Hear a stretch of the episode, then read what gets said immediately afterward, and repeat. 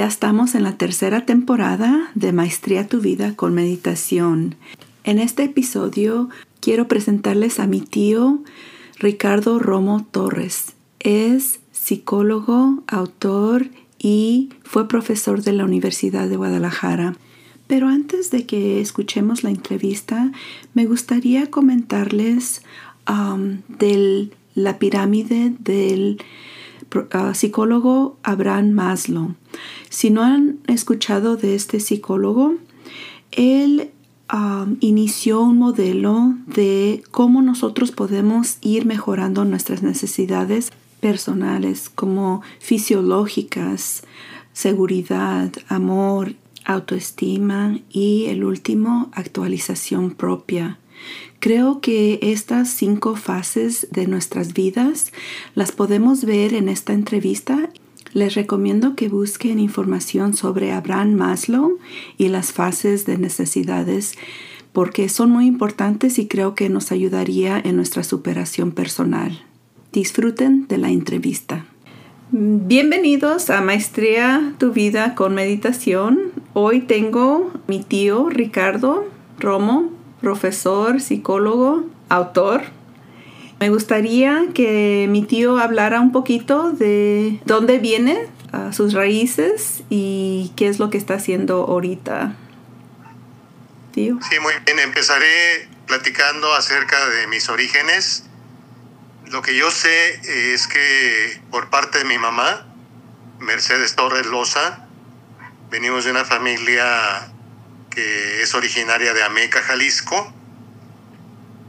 Y de parte de mi papá, que también tengo muy pocos datos, es una familia que originalmente viene de Rincón de Romos, Aguascalientes, pero mi abuelo se asentó en Nochistlán, Zacatecas, y ahí este, se casó con mi abuela, que, era de Zacatecas, mi, mi abuela eh, paterna, y mi papá nace en Ochistlán. Muy chico se viene para Guadalajara y aquí conoce a mi mamá y se casa con mi mamá. Y tienen ocho hijos, algunos de los hermanos murieron recién nacidos o de meses pero bueno, sobrevivimos eh, ocho y este, quedamos seis. Hermano Ramón falleció hace muchos años y mi hermana Graciela hace poco tiempo. Pues esas viene siendo un poco los antecedentes de la familia que no tengo mucho conocimiento. He tratado de investigar, pero debido a que hubo una guerra cristera, eh, tanto la parte oficial como la parte de la iglesia se, encargaron de desaparecer archivos, entonces tenemos muy poca información, pero seguiré insistiendo, investigando para tener un, mayor conocimiento respecto al árbol genealógico. Tío, ¿dónde ah, estudió? ¿Fue su carrera? Yo sé que ahorita ya está jubilado, tío, pero todavía trabaja. Sí, sí, efectivamente eh, estoy jubilado mm, y platicarte en relación a lo que yo estudié.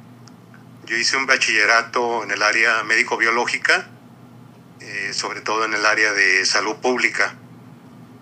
Iba eh, a estudiar medicina debido a que no había psicología en la Universidad de Guadalajara. Ya tenía el papeleo para hacer exámenes a ingresar a medicina. Pero me enteré por voz de una compañera de prepa que estaban por abrir psicología. Me fui, me entrevisté con el encargado y este, me aceptaron en psicología. Ya hice, hice los exámenes y pasé. Entonces cambié mis papeles de medicina a psicología. Entonces mi idea original, como no había psicología en la universidad, era estudiar medicina y después psiquiatría realmente no me convencía mucho porque yo, yo durante mucho tiempo, desde secundaria y prepa, había leído mucho sobre medicina natural. Entonces no me convencía mucho la alopatía. De todos modos, quise, quería hacer un rodeo estudiando medicina para ingresar a una carrera afín que era psiquiatría. Pero afortunadamente se abre la carrera de psicología en la universidad en el 75 y pude ingresar a psicología y eh, pues realmente estuve muy contento con la carrera porque era lo que aspiraba yo cursar, estudiar la carrera de psicología. Eh, con el tiempo pasaron, me recibí en el 81-82 y en el 84 tuve la oportunidad de ingresar a una maestría en sociología. Una maestría muy interesante porque eh, de alguna manera convocaba a estudiantes de todo México, todo el occidente de México en realidad, una galería de profesores de, de primer nivel en la maestría. Y en el 89 tuve la oportunidad de ingresar a, a un doctorado en la Universidad Nacional Autónoma de México. Para ello, de Guadalajara me trasladaba en camión o en avión, según los medios disponibles, para irme a estudiar el doctorado y regresaba. Y así estuve. Y este, ya para 2000, para 1999-2000, eh, ingresé a un postdoctorado en Pensamiento y Cultura en América Latina, eh, dirigido por un epistemólogo muy importante. Él ya falleció, pero tuve esa oportunidad ¿no? de, hacer licenciatura, maestría, después el doctorado después un postdoctorado. Entonces mi formación, por así decirlo, inicial ha sido psicología y después sociología en la maestría y el doctorado. ¿Usted qué cree que es una de las barreras de por qué las personas no cambian? Que siguen los patrones de los abuelos y los uh, padres. Sí, bueno, es una situación que sí depende eh, del arraigo en patrones de comportamiento eh, que son de carácter transgeneracional, ¿no? Que no necesariamente es una cuestión heredada genéticamente hablando, sino es en términos de, comportamiento, de conducta. Entonces esos eh, comportamientos se heredan y ciertamente van cambiando a lo largo de las generaciones es algo que se modifica en función del entorno y por parte de la misma voluntad de las personas de operar con cambios. Ahora bien, eh, hay una distinción entre cambio y mejoría.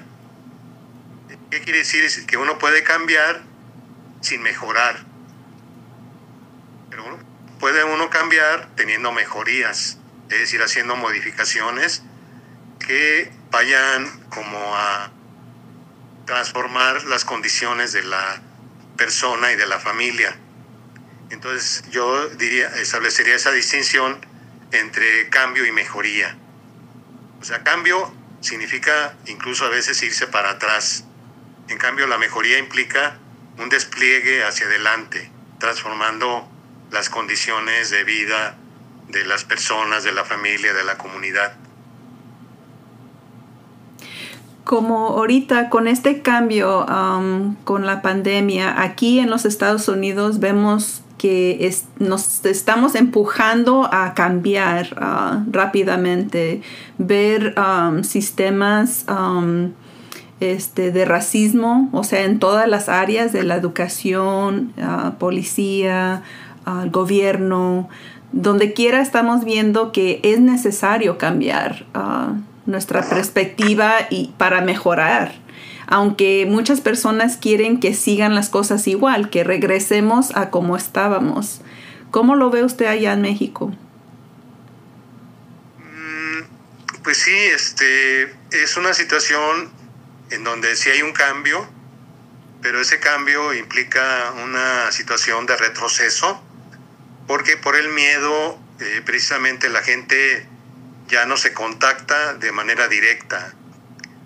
Y ese no contactarse va llevando a perder el tacto en la relación. Entonces sí vemos muchas situaciones de violencia y dentro de las situaciones de, de violencia está el racismo, que también acá eh, se ve de una manera muy subliminada, muy, este, muy por debajito del agua, eh, se dan situaciones de racismo, es decir, con personas que proceden de zonas indígenas o que, proceden de las zonas rurales, son muy este, criticadas, eh, veladamente son despreciadas en el ámbito urbano, pero también se dan situaciones de discriminación en lo socioeconómico. Si una persona que es pobre es discriminada por una persona que se siente rica, o una persona también que ha estudiado discrimina a una persona que, que no ha estudiado, o bien en el ámbito de laboral se discrimina a las mujeres pagándoles menos que los hombres. Entonces son muchas formas de discriminación las que están operando y ahora se están agudizando más en, ese periodo de pandemia, ¿no? Pero sí, eh, para, a mí sí me preocupa mucho la situación de falta de contacto porque sí hay mucho miedo, ¿no? Miedo al contagio. ¿eh? Y bueno, sí es, eh, sí es razonable eh, que en un momento dado pueda haber un contagio, pero este, desgraciadamente hay, una, hay un solo recurso y ese solo recurso viene siendo la medicina convencional, convencional alopática, que pues prácticamente sí tiene recursos por ejemplo, invermectina, pero se descalifica, ¿no? El uso de, porque es para otra cosa, pero se ha demostrado que tiene efectividad en caso de COVID. Sin embargo, hay muchos intereses económicos y políticos también que hacen que alternativas dentro de la alopatía sean descartadas. No se diga, fuera de la alopatía también se descartan recursos alopáticos, recursos de dióxido de cloro, se dice que es tóxico cuando no hay evidencias. Un empresario del norte de México ha ofrecido un, millón de dólares quien demuestre que la toxicidad del CDS, del dióxido de cloro, y ha retado a, las organizaciones en Estados Unidos y no hay, no hay ninguna evidencia, no, no, se ha presentado pues alguien que diga, mire, eh, es tóxico. ¿eh? ¿No? Entonces no ha desembolsado eh, los 20, mil, 20 millones de pesos mexicanos o un millón de dólares. Entonces, desgraciadamente, esos prejuicios sí llevan a que mucha gente tenga el temor del contagio, tenga el temor a que como es tóxico, pues imposible, cuando hay evidencias de que pues la gente sale adelante, o sea, hay médicos, miles de médicos ya usándolo. Yo conozco un médico que pues prácticamente ha curado 800 personas. Tengo referencias de otro médico de Querétaro que va sobre las mil personas, eh, de gente muy grave, y les ha revertido el COVID. Pero hay una cerración en términos de, mm, de creencia de que es tóxico, cuando no hay evidencia de la toxicidad, es la propaganda, ¿no? Y bueno, mm, desgraciadamente eso tiene muchas secuelas de carácter psicológico, de carácter social, en términos de la relación entre en la familia, en la comunidad, a nivel social, ¿no? Hay muchas pérdidas económicas, muchas pérdidas de gente ya en, edad de laborar, de laboral, perdón. Y bueno, hay una situación así también en México. Yo te hablo de lo que yo conozco. Y también lo que menciona es muy cierto. Si nos llevamos simplemente por el miedo, esperar que alguien más este, nos cure. Ya nos estamos desempoderando nosotros, le estamos dando ese poder a otra persona. Que, y hay muchas cosas um, que uno puede hacer para estar mejor, para tener un uh, sistema inmunológico más um, este, funcionable. Como que nos robamos de, de esa responsabilidad de hacer ejercicio, comer bien, socializar bien, estar conectado con la familia. Hay muchas cosas que podemos hacer para mantenerlos saludables. Claro que sí, sí, hay muchas alternativas para evitar precisamente caer no solamente en una enfermedad de COVID, sino en general. Y sí, efectivamente eh, son situaciones que pues implican eh, ejercitar la voluntad, ¿no? Hacer ejercicio, comer bien, eh, preparar la comida, eh, lleva un tiempo adicional la preparación, eh, el poder convivir también, eh, o sea, mm, implica, implica dedicarle tiempo, ¿no? Implica ejercitar la voluntad. Entonces lo más fácil es tomarse la pastilla blanca, viendo la panacea en la pastillita blanca. Y no quiero descalificar, o sea, ahí mm, viene indicada una, un medicamento alopático, pues enhorabuena, ¿no? Eh, la alopatía tiene muchos recursos, ¿no? En dado caso, situaciones de accidentes que requieren una operación quirúrgica, no hay vuelta de hoja, ¿no? Entonces, este, sí tiene sus bondades, pero no es la panacea, como tampoco es la panacea la homeopatía o la medicina natural. Entonces aquí deben coexistir diferentes conocimientos, diferentes saberes para poder atender eh, la situación de una persona que está quejada de una enfermedad. Y lo interesante es poder no eh, tener el, molde de una medicina y amoldar a, la persona, sino al revés, ver las características, ver las situaciones de la persona y en función de esas situaciones poder adecuar los recursos médicos. Pero sí, desgraciadamente, desde que somos niños, eh, se nos ha habituado a solucionar el problema con la pastillita blanca, ¿no? Porque los papás pues, no quieren realmente mm, aguantar al niño que tiene un dolor y no quieren buscar alternativas que sí implican un, poco de más tiempo. Entonces, con tal de quitarle el dolor al niño para que no dé lata, se le da la pastilla, ¿no?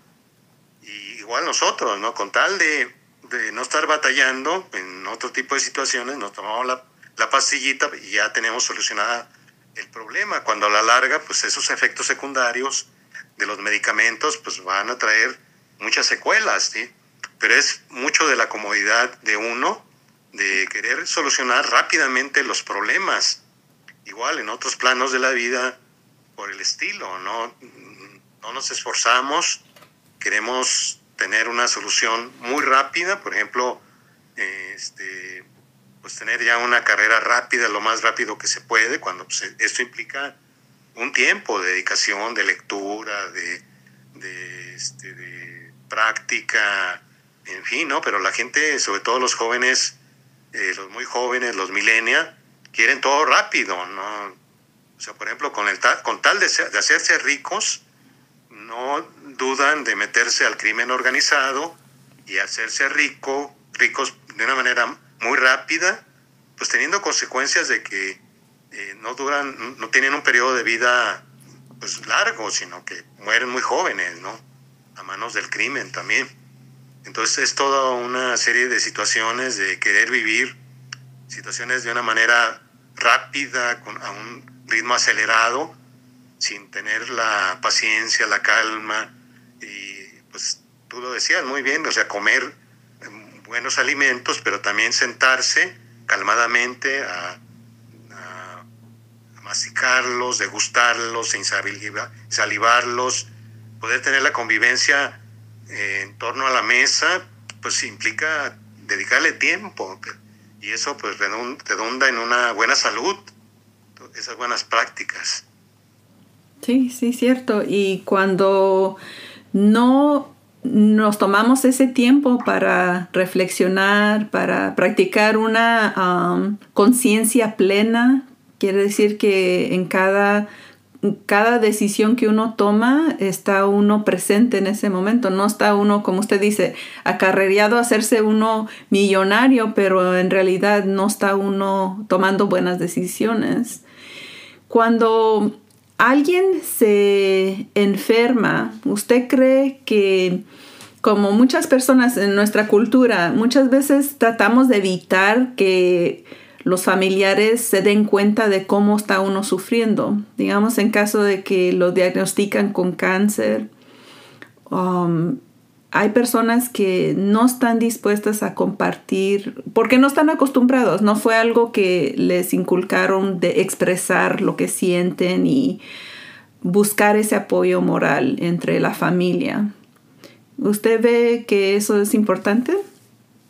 Sí, sí, es, muy importante pues, poder comunicar el sufrimiento que uno trae. Eh, puede ser una enfermedad orgánica, puede ser una problemática psicológica, una problemática relacional, pero sí somos muy dados a guardarnos eh, las situaciones y a veces pasan, mm, son secretos, ¿no? Secretos a voces, ¿no? Y pues a la larga pues, traen muchas consecuencias, ¿no?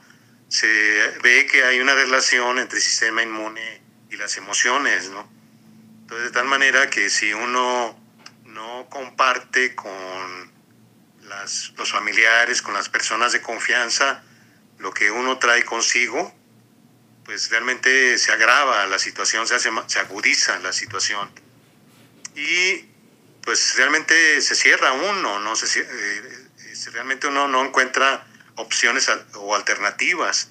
En cambio, si uno comunica eh, que tiene uno un problema prostático, por ejemplo, que, que, da mucha pena, da mucha vergüenza, incluso ir con el médico, ¿no? Para que haya una revisión. Y da vergüenza también que se sepa que uno tiene ese problema prostático. a la larga se va haciendo más complicado la situación y realmente uno no encuentra la salida.